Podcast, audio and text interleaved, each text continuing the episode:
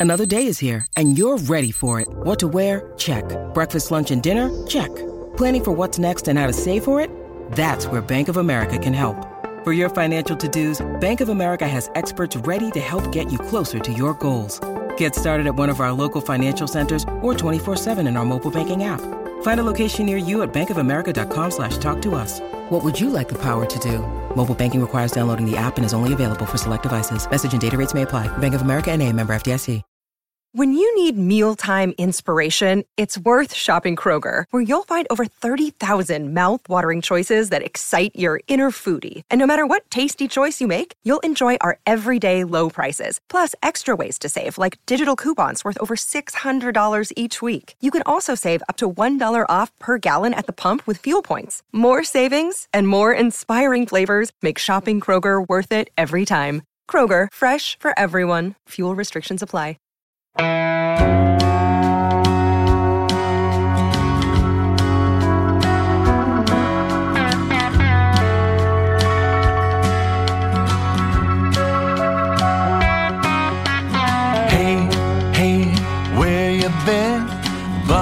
Talk is about to begin. Hey, hey, hey, come on in. Welcome back to Wednesday Buckeye Talk. Doug Lesmerises, Nathan Baird, Stephen Means getting this to you a little later in the day. Man, we just need to decompress a little bit. A lot going on. Nathan's flying places, and we did a bunch of pods after the Rose Bowl. You know, we're going to do our normal stuff, but we took a couple days off uh, to reset slightly. Some things happened while we were taking our little. It's like we didn't do a pod for two days, and I'm like, oh my god, we've abandoned our audience. This is what just most pods would call just doing a pod that you take two days off, and it's normal. Uh, Master Teague is going to the NFL. James Laurinaitis is going to Notre Dame. Um, and then we're going to talk a little bit about Ryan Day and his contract and what's going on with Jim Harbaugh at Michigan. Let's start with little bits of news. Nathan, Master Teague. I don't know that any of us are surprised, or anybody listening to us is surprised that he won't be on Ohio State's roster last year. I thought maybe he'd take a shot in the portal, try to go be, you know, somebody's starter. Uh, clearly, he's good enough to be a starting running back for a college football team. Instead, going to the NFL. What do you make of it? Well, yeah, as I wrote, and I think as I texted at the time, it's a guy that I know has at least one degree that he's finished and, and maybe more. He was in, even though this was his fourth year, he was already in grad school this past year, my understanding. And he's put in four years with this program, and he's been, I think, maybe as productive. I mean, yes, he could go somewhere and be a lead back, but as, if you have pro aspirations, what are you necessarily going to show in that year as a lead back? I think the most important thing, though, is he only played seven games this year, I think it was. A guy that just throughout his career has been just things keep popping up. And to his credit, I think he plays played through a lot of them or come back quickly from a lot of them, like the Achilles tear. But at, at this stage, it probably makes more sense not to risk another year of injury and maybe just take your shot now. It, so I I understand we definitely got some snide comments from people on Twitter as I tweeted that story out, and they're like, "Oh, I declare too." Like, uh, let's give let's give Master T a little bit more respect than that. And let's also remember that the injury issue, I think, is probably a factor here. That a guy who has had to kind of grind back just to get on the field at times this past year, I don't know if you want to necessarily go somewhere and expose yourself more. I'd rather just be as healthy as possible and, and go to the NFL. This feels very Mike like when Mike Weber did it after the 2018 season, where a combination of what Nathan's talking about, but then also how much more is Master Teague's draft stock actually going to rise? So if this is if no matter what between if whether you're a seventh round pick now or you're a seventh round pick 12 months from now, you're still a seventh round pick. So you might as well just go start getting paid to play football. No, I didn't think he'd go somewhere to improve his draft status. I just thought maybe mm. it might be fun to go get a bunch of carries because who knows how much football he has left in his life. But clearly, That's, yes, the, the, injury and just because you declare for the draft doesn't mean you're going to get drafted.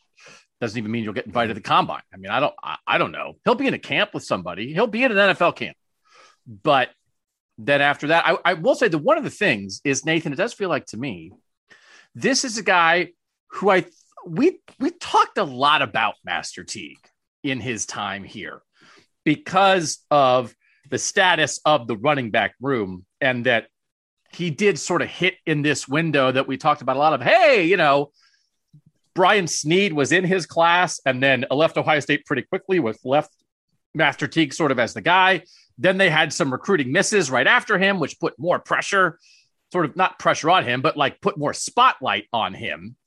And it wound up that a guy who was a recruit in whatever he was in the 300s wound up as like, is this guy going to get the ball 18 times a game for a team trying to win a national championship? Which was always in the end more about what Ohio State did not recruit around him than what anyone really thought he was going to do here at Ohio State. But man, we we analyzed the heck out of this dude for four seasons. Well, again, I know that there were some opportunities in his career for him to step up in a big game that didn't happen. But I know also when Ohio State needed somebody to be sort of that productive second punch to J.K. Dobbins in 2019, he more or less got that job done. I know he didn't perform in the Clemson game, but throughout that season, he got that job done to the point where he was like third team All Big Ten because of it. 2020, he comes back, and before Trey Sermon lo- unlocks the cheat code and just goes insane, he was a pretty ineffective back for much of that season. And Master Teague was the one who was, you know, the guy they were giving the ball to grind away that Penn State win in the second half. The guy who had like 160 yards and two touchdowns or something like that in an Indiana game that people look back on and say, like, whoa, if that game had gone a little bit more sideways, who knows what happens. So, like, the guy had productive times during his time at Ohio State, was a high character guy and a, a good work ethic guy. And I just have always thought he's someone who maybe got more criticism than he deserved because he was never going to be, he was never the high ceiling guy. I thought he got uh, maybe the most out of his time here. But you're right. The, the reason he came up so much in conversation and the reason why someone like, let's say, Marcus Crowley doesn't come as much in conversation, well, partially because Crowley unfortunately also keeps getting hurt, but also like the need for Marcus Crowley to be a productive back at Ohio State hasn't been as urgent. But for Master Teague, he had to do it. Like they, they needed him to be more than he was probably recruited to be in some ways because, like you say, of the other misses. I do think though there were times when we would do our driving the bus for guys podcasts. There were times when people were like driving the bus for Master Teague. Mm-hmm. And I think there were some of us, I would include me in this camp of like, are you really driving the bus for him? Or is it like maybe there's just no other buses come by? Right? So you got to get on the one that's there. But I don't know if I want to drive it. Did I do? There were times when it was like recruiting rankings aren't everything, but let's not get overexcited about a guy just because he has an Ohio State uniform on. Like there's a difference between Master Teague and TreVeyon Henderson. There's a difference between Master Teague and J.K. Dobbins. And I felt like Stephen, at times, there were some people who really thought or wanted Master Teague to be at a J.K. Dobbins or TreVeyon Henderson level, while there were some other people who were like, I just don't ever think that's what he's going to be. Yeah, I think even with the 2019 third team All Big Ten status, it's great within context of the idea of a lot of that was coming in the second half against either worn down defenses or second stringers because they were blowing everybody out. And it was yes, he was a quality set, you know, second hand back. He's quality you know, spellback, which is what he's always been his entire career here. But when you're putting up numbers like that, it can it's a little bit of fool's gold sometimes, and maybe you can start to believe that he's something that he's not. When you have to always put him in, we either always expected too much for uh, of him, or you know didn't necessarily. He was either overrated or underrated his entire career. No, but he was very very rarely ever looked at for exactly what he was. That's a quality spellback. And it is one of those things that you wind up, if you wind up being critical of a guy's play in a situation, I think Master Teague is an ideal example of like, well, it's not his fault. They didn't, he's, he is who he is, and he's mm-hmm. doing his best, and he's being asked to do more than he should be asked to do because of the failures of the adults who didn't get other guys here to be in front of him. So he was like, okay, I'll do it. And then the result is like, well, why aren't you better? And it's like, well, I don't know. This is who I am, man. I don't know what to tell you. So I, I think it was, um, I think he's a guy that like we will reference in the future, right? That, that whenever you have a guy who's a solid football player, who's put in a position where he's asked to do too much because of recruiting misses, that's the Master Teague. And then it's up to, uh, you know, it's like, so, and how do we, talk about that, evaluate that, be fair to the guy, but also sort of acknowledge the Ohio State standard. And uh, I, I, think I think he he uh, elicited a lot of interesting and divergent at times opinions. I, I will say was, though, he is one of the in this 2018 class that's like all over the place. I do think you can count him as a win because he lived up to what his ranking was. He was 228 overall, the number 11 running back. That and for what his career ended up being, he lived up to a guy who was ranked in that spot. So that class is wild. Chalk up Master Teague as a win for what he was supposed to be. I think that's very fair. I think that's a, a very good way to look at it. Let's talk a little bit about James Laurinaitis. This is a little bit of a blind spot for me. James Laurinaitis, Big Ten Network announcer, uh, has decided that he's going to go be on Marcus Freeman's staff at Notre Dame. That came out a couple days ago. I think he's not going to be a coach. He's going to be like an analyst kind of thing. As I've said before, he's part of this group of guys. It's sort of like the first guys I covered at Ohio State, where I was sort of here for their whole career. James Laurinaitis, Malcolm Jenkins, Marcus Freeman, Brian Robiskie, Alex Boone are sort of the guys that come. Troy Smith to a decent degree, guys that come. Antonio Pittman, guys that come to mind for that. To me, Stephen, that group to me is a little bit like the basketball guys who come back and play in the tournament, the Carmen's crew guys. That sort of that age of football player. They're a little older than the Jared Sullinger, Evan Turner, David Lighty, Aaron Craft, Dallas Lauderdale, William Buford, John Diebler basketball guys. But I think there are a lot of similarities there. Now, listen, James Laurinaitis, very, very successful NFL career. I would throw Brian Hartline in that group of players. Very successful NFL career. But, you know, some of those other guys, it's like, you know, Brian Robiskie and Alex Boone was in the league for a while. Like Marcus never, you know, Marcus had a heart issue and had to retire, and Troy Smith never really had a huge NFL career, but they were super high level winning players at Ohio State in a particular era where they all kind of stuck around for a long time. I feel like people really got to know them. They sort of, even though Tressel won his national title in 02, some of those guys, you know, weren't recruited by Jim Tressel. This was like the heart of the Tressel era. Mm-hmm. I would say that sort of like in between like Maurice Clarett, who's kind of a one year wonder that that is here and is gone, and then Terrell Pryor, who sort of is this thing at the end of the Tressel era, the heart of the Tressel era. If you're a Tressel era Ohio State football fan, is these group of guys. And so and that's right when I started covering him. So I have a particular view of James Laurinaitis. So even though James Laurinaitis is not on, like is is not an Ohio State employee, is not you know he's just an announcer who lives in Columbus. I so, what to hear that like he's going to Notre Dame to me felt like a big deal of like man that's like another that's like a tried and true Ohio State guy who's going to Notre Dame with Marcus, one of his best friends. But it also just might be a guy taking a job that really has no effect on Ohio State. Is this more like Dougie's view of the world that I'm like, oh my God, Laurinaitis is leaving? And everybody's like, well, we like him, but it's okay. No, I think there are a lot of people who are on your side of things because they hear, first of all, they hear three time Ohio State linebacker who was a three time All American is going to join Notre Dame staff. And it was like, what is going on? Our linebackers suck. Wouldn't it be awesome if the three time All American was coaching our linebackers? Which is, first and foremost, the saying is those who can't do, teach. I don't know how often guys who are superstars at things in sports end up being also very elite coaches. That's which is weird. You would think they'd be able to do both, but they don't. That's just fine. But no, it's just simply his his former teammate has a spot on his coaching staff as uh, whether it's an analyst or he's, he's a quality control guard at GA, whatever he's doing, he's just you know, going to start his coaching career. It's very similar to what the, the, the, the only shock here is that Brian Hartline did exactly what James Laurinaitis did. If you take out like the media portion, if you just go straight into this situation, in 2017 he was a quality control guy at Ohio State, and he just worked his way up, worked his way up until eventually because some you know off field issues, he ends up being Ohio State's wide receiver coach, and then he does a good enough job to keep it. Now he is where he is. So you would think that if you're another former player who's kind of under that same pipeline, you would just come do the same thing Brian Hartline did. but he didn't want to do that. He just decided it's an opening at Notre Dame, and so he's going to go play with his, he's going to go coach with his former teammate. It's nothing more than that. There's no there's no impact on Ohio State's coaching staff or how they want to do things. He's not going to be, you know, Notre Dame's not going to start getting five star linebackers just because James Laurinaitis is a whatever on their staff. He's just on their staff starting his coaching career. I'm not.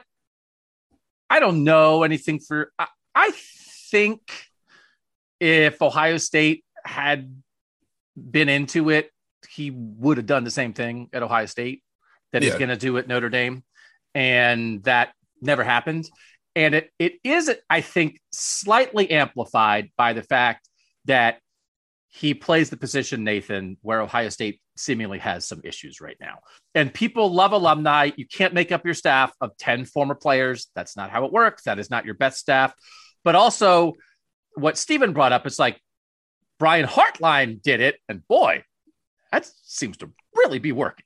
And it's like, well, what if you could get the defensive version of Brian Hartline, right? That I think I mean, just because he played in the same era as Hartline and he played in the NFL like Hartline, and he's an Ohio guy like Hartline, and he's interested in coaching like Hartline was, and he might be a kind of guy who you could envision connecting with players, and that he's probably a good technical coach of the position. It's like, why should you hire him? Actually, you should hire him.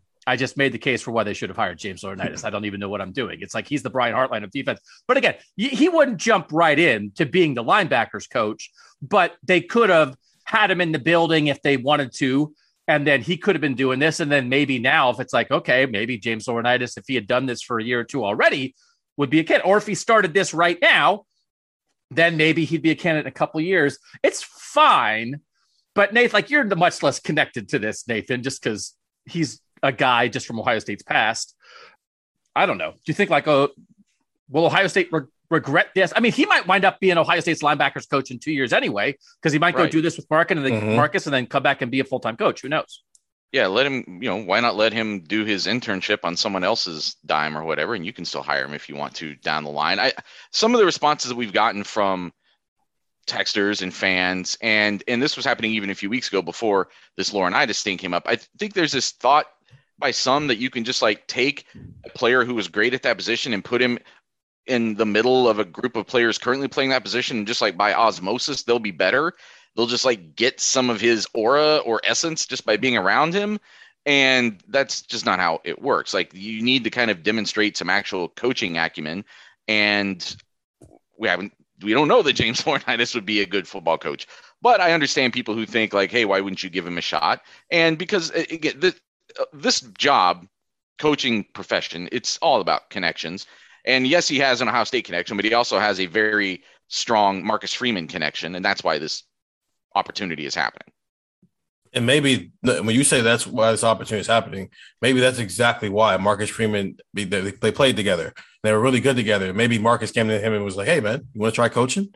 And James went, "Yeah, let's see how I can do that. Well, if I can no, do that or not." I mean, James definitely had an interest. I, I think James, while he was okay. doing announcing, had coaching at least in the back of his mind, but I don't think was ever going to go be an analyst at East Carolina to get like was you know, but would have been willing, I think, to come in sort of you know, uh, he would have been happy to take the Hartline route, which is come in in a non-coaching position and sort of see what's up, right? I mean, I think that that was there if Ohio State if they if they could have worked that out. I think that could have worked out. And now it's working out instead. So it's like where would he have done it? he had, I think he had a great job that he enjoyed. He likes living in Columbus, but it's like, well, I do it at my alma mater or I do it with one of my best friends. So they're probably the two choices. It didn't happen at one, so now it's happening at the other.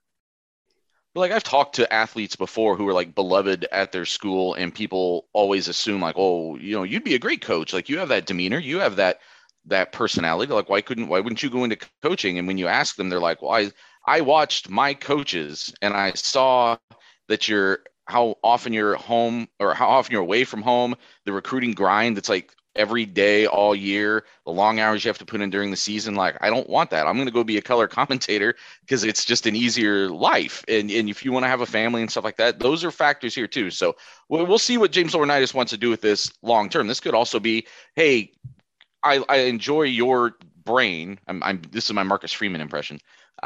James, uh, you're a friend of mine, and I like your perspective on football. Come in and be an, an analyst here. Whether it leads to that next step, we don't know that for sure yet. No, but like the thing that you're saying about, oh, sometimes guys don't want to be coaches. What James is doing now at Notre Dame, he would have done at Ohio State.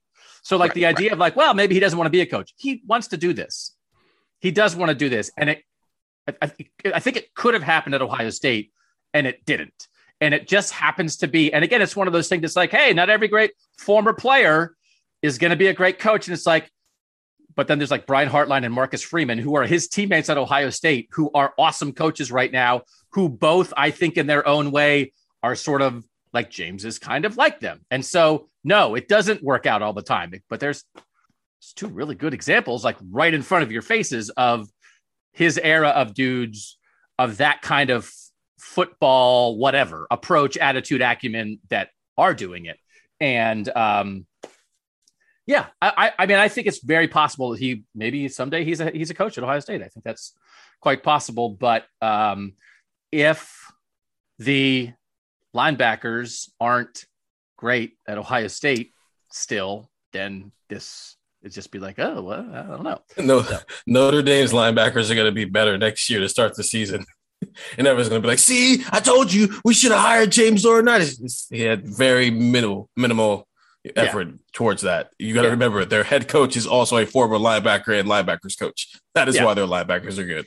Yeah, and again, he's not going to be the linebackers coach, so like it's it's it's interesting. But I do think there's enough um, people who Nathan, as you were saying, who's sort of like that era was a particular era of Ohio State football, and I do think there are some particular attachments to some particular people there. And when you see Hartline success, I understand why people are kind of thinking that way, at least a tiny bit. All right, we'll take a quick break on Buckeye Talk. We'll come back. We'll talk about what's up with Jim Harbaugh, and then sort of what's up with Ryan Day next on Buckeye Talk. All right, Doug Nathan Stephen back again. The text in the off season, kind of a different animal, but I mean, if you go to the zoo, there's all kinds of good animals. So like during the season, our texts are kind of like a giraffe, and then in the off season, our texts might be more like a, a penguin, or a flamingo, or a manatee. Um, Columbus Zoo, man, Whew. such a good zoo. I love the rhinos. What's your favorite zoo animal, Nathan? You know, big cats. Mm, I like the cats. big cats, the the lions, the tigers. I, I the, the monkeys are fun when they we, we saw one time at the Indianapolis Zoo, we encountered like the chimpanzees having like some sort of gang war and just like uh, attacking each other. That was kind of fun, but uh, generally the big cats. I like it when monkeys fight. Buckeye talk. That's what Nathan Baird just said. Stephen, you have a favorite zoo animal? Definitely primates because they're always doing something interesting. Even the gorillas, they're going to interact with you, even if it feels like for two seconds they're going to come through the glass and take your life away from you. It is the primates freak me out a little bit because sometimes, like, if you get it right with the primate, it's like, are we the same right now? Are we like having a mind mm-hmm. meld? And then it's like, why do we have you in an enclosure? Because I'm not so sure you're not as smart as I am. Maybe I should be in there. So a rhino, a rhino just takes like a big dump. That's one of the big exciting things a rhino does. Is like, oh my god, did you just see what that rhino did? I don't have the same kind of guilt associated when you're hanging out with the primates and they feel real. All right, Jim Harbaugh reportedly, Bruce Feldman from the Athletic reported it. Said from both sides, both the NFL side, the Michigan side, it seems like Jim Harbaugh might be interested in the NFL. We've heard that a million times. I do think it's interesting, Nathan. It made, made a big deal, um, appropriately so, that like Jim Harbaugh took a pay cut for this year. Um, and then they have the best Jim Harbaugh season. And part of me thinks this is just posturing to redo his deal. But I guess I would also possibly buy the idea of he got Michigan to a much better place than it was when he took over. He was never going to leave without an Ohio State win. He got the win he dropped the third base thing and then like before ohio state can like get super mad and try to take it out on him next year he's gonna leave like like leave on top right like like a version of that right which people do all the time because and, and then the last part of that is not that anyone necessarily was surprised by it but this was a very good michigan team they have some young five stars who are going to get better michigan will probably start recruiting even better off of this But if then you do all this, you have the best season you could imagine, and then you get to Georgia, and it's like, oh, that. Well, we're never going to beat that. What's the point? Why would I bang? Like, I, it's not going to get any better than this. That you got both sides of that, Nathan. As good as you can get in your conference and then your rivalry, and then a reality check in the playoff. There is some part of this that would make sense to me of like Harbaugh out. Yeah, I think there, and and then when you factor in the pay cut last year, so not only is there sort of a negotiating tactic here to have something like this leak out, but you this might be a chance for you to get something much more lucrative than what Michigan is willing to offer you. So you got to factor that into the motivations here too. That an NFL team might be willing to to throw a little bit more at him, especially a franchise like the Raiders who just had their own coaching turmoil this year and things are really up in the air for them and they're kind of a loose cannon franchise to begin hmm. with, I think. Like they they've made some questionable decisions, so maybe this could be the next one some questionable decisions. but you think you think hiring Jim Harbaugh in the NFL would be a questionable decision? That guy won huge in the NFL. He did win huge in the NFL, but he didn't exactly finish on in a, a great spot in the NFL. And I think that one of the things that maybe didn't always work with him in the NFL was just him, like just his personality and his his Harbaughness. And we'd have to see how that would translate to to that kind of athlete again. I don't know. You don't think he'd be successful in the NFL? He got to a Super Bowl, didn't he? I, here's what I think. I think Jim Harbaugh, after a while, is a lot to take. And I yes. think that fits the college model because you play for him for three or four years and you come in and he's like kind of a different dude and he's enthusiastic and he has a certain way of doing things. But then after a while, it might grind on you. So it fits college. In the NFL, my God, he went 13 and 3, 11, 4 and 1, 12 and 4, and 8 and 8. And then, like, after four years, the millionaires were kind of like, I'm good.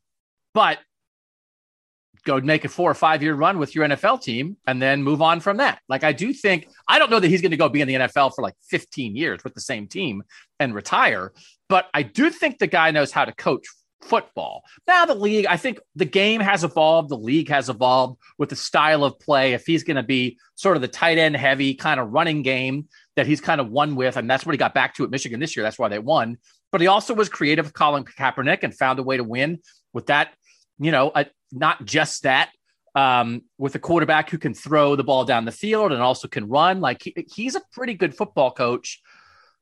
I just, Stephen, I, I, I could see him being um, just a guy that maybe would be maybe he's more of a move on after a few years guy than a I'm to be Bo Schembechler 2.0, especially now that he's had a success. Just in his coaching career, FYI, he was at San Diego, again, not San Diego State, but San Diego for three years as a head coach. Then he was at Stanford for four years. Then he was with the Niners for four years. And now he's been at Michigan for seven years. And I think it's one of those things, it's actually like I think similar in the outcome, but probably for different reasons than Urban Meyer. That if you would have said seven years on Urban Meyer at Ohio State when he got here, over or under, I think that might have been like a good line. That might have been the over under. If you said seven years on Jim Harbaugh at Michigan, over or under, which is where they are now, I mean, like might have been like that's a that's a pretty good number. So I don't know, Stephen. What do you think about this? I I get it. Um, I also think this is the first place he's been in his coaching tenure that is more of a destination place, just because he did play quarterback here for Bo. While even with Urban, yeah, you're from here, but you didn't play at Ohio State. It's it's not it's not it's kind of apples to oranges in a way, even though he is an Ohio native. So I could see this more being. I would love. I'm just going to lean more this is a dude who got a pay cut last year because things were going in the wrong direction, and now he just beat Ohio State made the playoff. So yeah, I'm going to do everything in my power to get some of that money back. But I I do understand if there's probably a small percentage of maybe eh, this is the best it's going to get at Michigan. So get out while you're hot, and because then people, if he leaves now, people are going to remember him in a whole different light, regardless of how the first couple of years went, where he couldn't beat beat Ohio State and couldn't win the big game. It doesn't matter because you know, you just upset an Ohio State team that had one of the best offenses in the country and really in the past four or five years here. And then, as you said, the comment he made after the game. But I just think it's more him gesturing to try to get and just just being a smart businessman here. I do think if he left, I think they could hang a mission accomplished banner at his goodbye news conference. I really think they could because I don't know that when he got here, the mission was a national title. The Michigan was like rebuild Michigan football, and he. I mean, the person who would take over for him, it would be in such a better spot than when he took over. And I do think sometimes when you are a person, and I like these kind of hires, again, we see them a lot with guys who sort of go back home, whether it's to the alma mater or the team they grew up rooting for, and they go back when that program is struggling. And they're like, I'm going to help fix it. And fixing it doesn't mean winning at all. Fixing it means I'm going to leave it better than when I got here. And he's undoubtedly done that. Um, the weird thing, Nathan, is if he would go, we're so far past sort of, we're so far into the coaching cycle that I guess Matt Campbell is still out there. Matt Campbell, I think, felt like he finished second for a bunch of jobs like Luke Fickell is like the best name out there, probably who didn't move, but everybody thinks that like Luke would not take Michigan. I, I don't know exactly where they would go. I, I will say this I've thought about this. And I wonder about this. Could this be if he left? Would it could it be a transition like Urban Meyer to Ryan Day? And could it be Josh Gattis? The Josh Gattis interviewed for the Virginia job. Job, I think by reports, he would probably finish second to Tony Elliott there.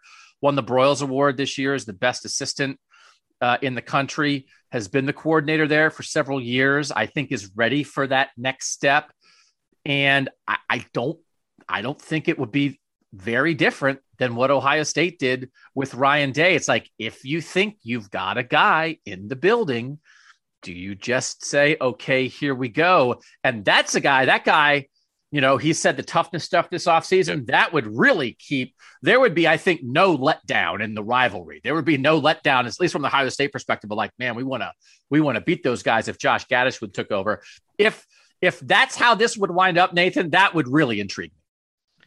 Yeah, you'd be talking about a guy who, you know, because if you hire somebody from the outside, their place in the rivalry has to kind of start from ground zero, like from from scratch they have no attachment. You hire Matt Campbell in, and what does he care about Ohio State and Michigan? Like it's he, he has to learn to care about it, but it's it's coming from it, it, has to happen organically, and it can take some time. Whereas with Josh Gattis, absolutely, the day that that news conference happens, he's going to get asked about the toughness questions about Ohio State probably, and um, why that's something that they're going to have to try to live up to now. Although he really was just talking about that one game, that one team, that one time. But absolutely, it would it would be a yeah, you you would start um, with some real juice in the rivalry, which would be almost that would be almost a good thing, I think, for for everyone, for and for Ohio State too, or just college football in general, that you get to hire someone who sort of carries forward this reignited rivalry, as opposed to having to you know try to stoke it again here in a couple years. That would be I, interesting. Gattis is 37 and Day's 42. So, well, and well, Day, I mean, Gattis is about Gattis is going to turn 38 in like 10 days. Yeah. And Day was 39 when he took over.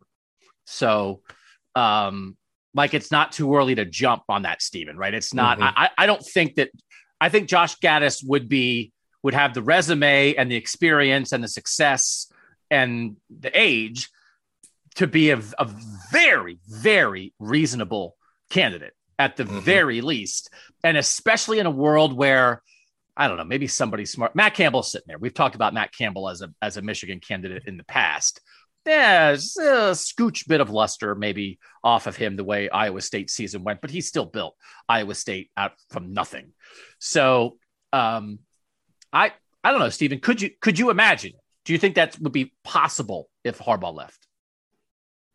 Yeah, to just kind of keep this juice going in the right direction, um, yeah, I could see it. And it's, and it's, I mean, Josh Gattis was a defensive player who's an offensive coordinator, which is kind of weird to me. It's, you would think that he would, you know, stick with his side of the ball, but it is what it is. It's like, yes, this guy's been doing this. He read, he he he's the guy calling the plays for the offense that beat Ohio State, just like Ryan Day was the guy calling the plays for the offense that murdered Michigan for two years.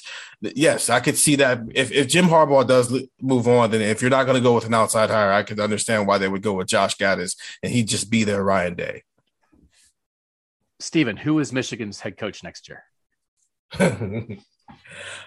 I still think it's Jim Harbaugh. But you you also throw in the caveat with if if Josh Gattis is their Ryan Day, they've already got the five star quarterback on their roster. Yeah, Nathan, who's Michigan's uh, Michigan's head coach next year? I think it's uh, a more richly rewarded Jim Harbaugh. Okay, I'm not going to answer because I don't know. I think it's possible he goes. I'll say. I know. Sometimes what? I'm not in the mood. I, I'm I'm at the end. I mean, we're all at the end of football season. we're we're all at the end. We're all at the end of football season, and um, you get a little loopy at the end of football season from travel, from not having a bunch of days off, um, from mostly those two things. Uh, but I'm like juiced. I've been writing about Baker Mayfield and having opinions about Baker Mayfield like sucks the life out of you. Not in a bad way. It's just like it's like drains your battery. So like I'm kind of out of opinions. So it's like it's Jim Harbaugh. It's like I don't know. I don't know. It's hard to write. I don't know, but you can say I don't know much more. It's like if I wrote a column for Thursday that was like, "Will Jim Harbaugh be Michigan's head coach next year?" I don't know. Not sure there's a lot of juice to that. Not sure that gets on the site, but I'm allowed to say I don't know here. I'll say it's Josh Gattis. I think this could be real. I think timing. I think ready for something new. I think getting your program, realizing this is probably the peak. Now it's just can you extend the peak? But I don't know that Michigan football can go up from here. Because the only, Nathan, they were the two seed in the playoff and they beat Ohio State.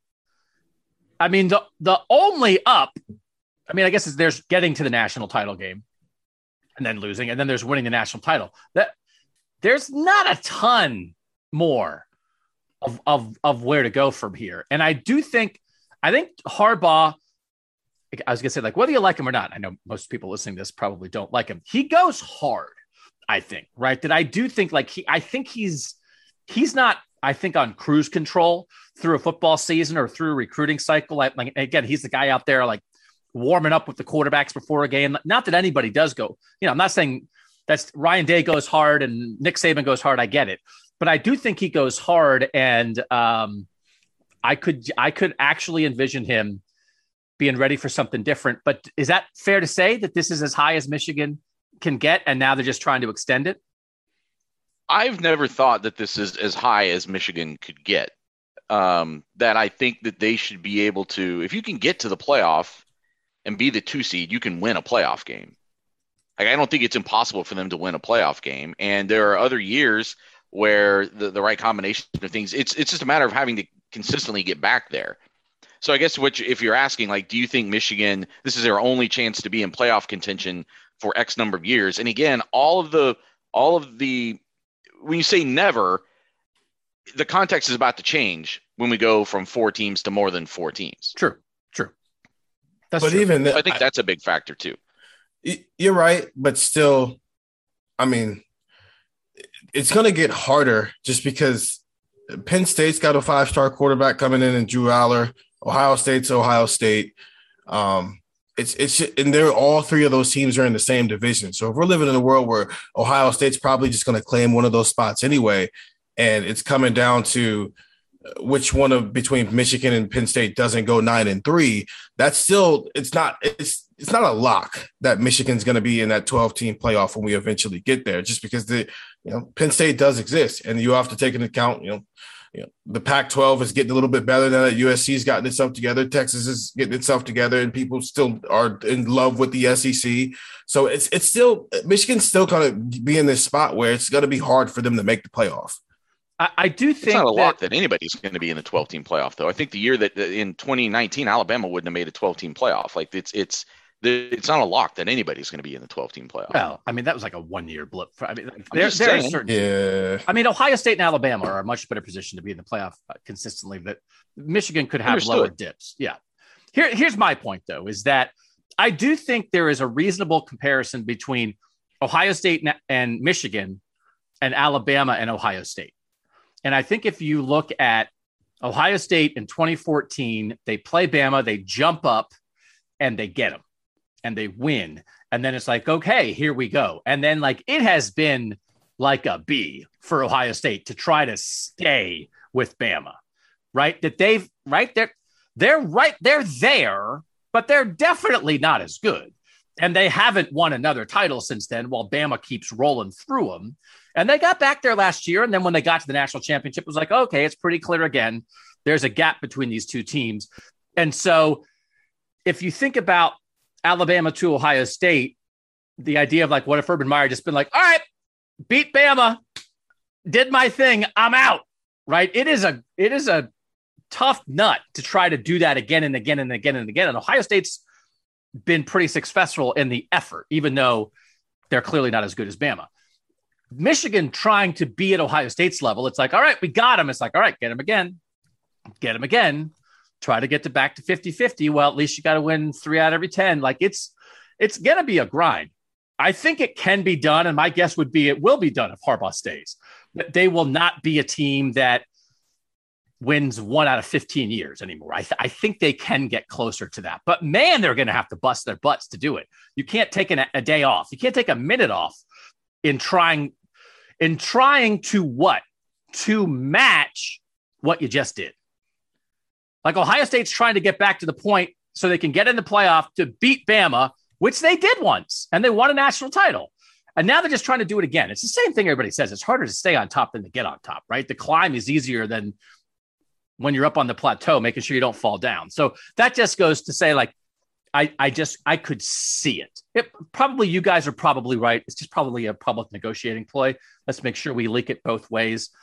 Harbaugh's interested in the Raiders, and then his salary comes back around. But I also think this this is possibly a reasonable line in the sand for him. Okay, I want to talk about Ryan Day, not in NFL context, but in coaching contract context. Next to finish it up on Buckeye Talk.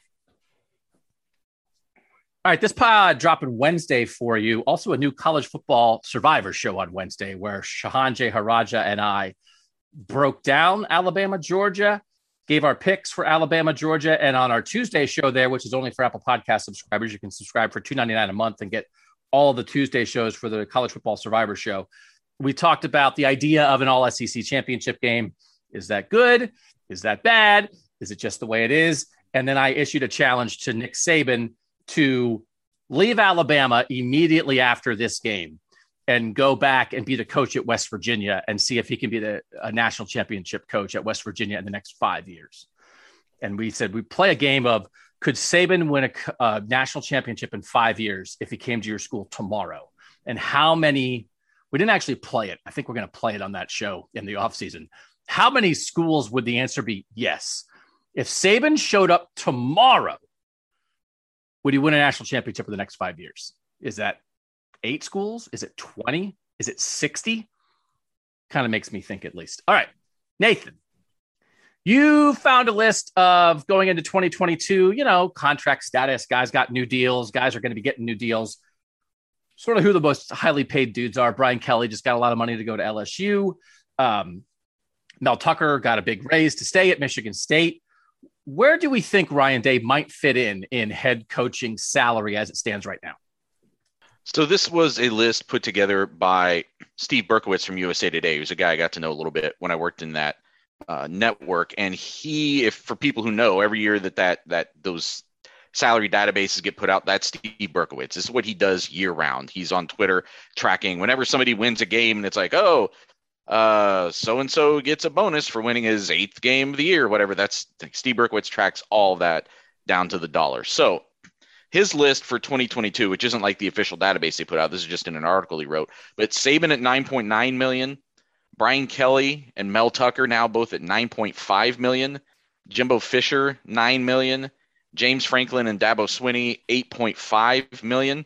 And then by what we were given with with Ryan Day's contract as it pertains to, and this is from the extension he signed in February 2020, he is due 7.6 million in 2022. So almost a full million below James Franklin and Dabo Swinney. And quite a bit below Mel Tucker.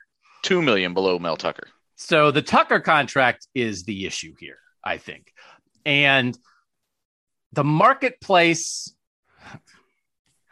sometimes I got to make sure people. I, I, this is not a political show. I want to make sure I don't sound like an anti-capitalist. like I think every head coach should make the same amount of money. They should make $26.75 an hour, and that's enough. I get it. I get it. The marketplace matters. But the marketplace is full of outliers, which then resets the marketplace. And I think that is what drives the explosion of coaching salaries. And it does bother me. We have not talked anymore about the Marcus Williamson Twitter stuff with some of the other uh, former Ohio State players chiming in on that. Um, I think we posted something about it. I think it's more interesting to write about than talk about because I think we can talk ourselves in circles. It is not at all to be dismissive of what Marcus Williamson has expressed. And I think it has been an interesting public debate among various former Ohio State players about this. Again, there are some specifics about Marcus Williamson's experience as an Ohio State player, and then there are some generalities about the student athlete experience right now. But sometimes what drives part of that conversation is not only do you know the head coaches are paid and they should be paid; it's their job, but like it's exorbitant and it just throws everything off. And so, Nathan, I do think in a world where it's like I understand why Michigan State paid Mel Tucker that much because I think Mel Tucker is worth that much to Michigan State. Because if they didn't pay him that much, I think maybe LSU was going to pay him that much. And then Michigan State, which sort of had a weird coaching search when it landed Mel Tucker, that like they went to Mel. I think they like went to Luke Fickell. Luke said no. I think they went to Mel Tucker. Mel Tucker said no. They went through a bunch of other people and then went back to Mel Tucker and just said like, please come and threw a bunch of money at him. And then he came. And I think it was a good move for Mel, even though he left Colorado after one year. But now his success, if they had to go through that again, who knows where they would end up. So Michigan State has to overpay. LSU, in its mind, I think less in reality, but in its mind, has to overpay to get Brian Kelly there. And I think you can rationalize in your own way those specific instances, Nathan. But the end result is Mel Tucker making $2 million more than Ryan Day. And Ryan Day's team beat Mel Tucker's team by 40 this year. And then it's like, well, what are we doing? And it's like, well, actually, what we're doing is having very different circumstances. But then you read a list like that, and it's like, well, doesn't make any sense. So I do think uh, my guess is Ryan Day knows what Mel Tucker makes and thinks, well, Mel Tucker makes that. I should probably make more. Same thing with James Franklin now making more than Ryan Day. My very strong guess, perhaps educated guess, is that something would be coming here this offseason with the Ryan Day renegotiation. And I don't know, Nathan, like what the answer is because I think Ryan Day, it's fair for him to look at that list and say, what's up? Although there is a reasonable, complicated explanation of why how do you say this? I'm not saying that Ryan Day is worth less to Ohio State than Mel Tucker is to Michigan State, but it's a different situation. So it doesn't have to be apples to apples, but I know why Ryan Day would see it that way. And I'm sure Ohio State's going to have to see it that way too. Do you imagine we see a Ryan Day renegotiated salary this offseason? Yeah, I think there's going to have to be something just because those numbers don't really make sense. Although then you're obviously in a situation where, well, like, how much more money does Ryan Day deserve than Dabo Swinney, who's won multiple national championships? Like, and and, and Ryan Day is also coming off the worst of his three seasons as Ohio State's head coach. So how does that complicate this picture at all? Even though it was still a season better than James Franklin had to get his 8.5 million dollars and better than Mel Tucker had to get his 9.5 million. So really I think achievement is almost like beside the point. It's almost just about appearances and and keeping yourself at a certain level and if Ohio State sort of believes that it is at you know that it I would imagine that you're going to see him approach.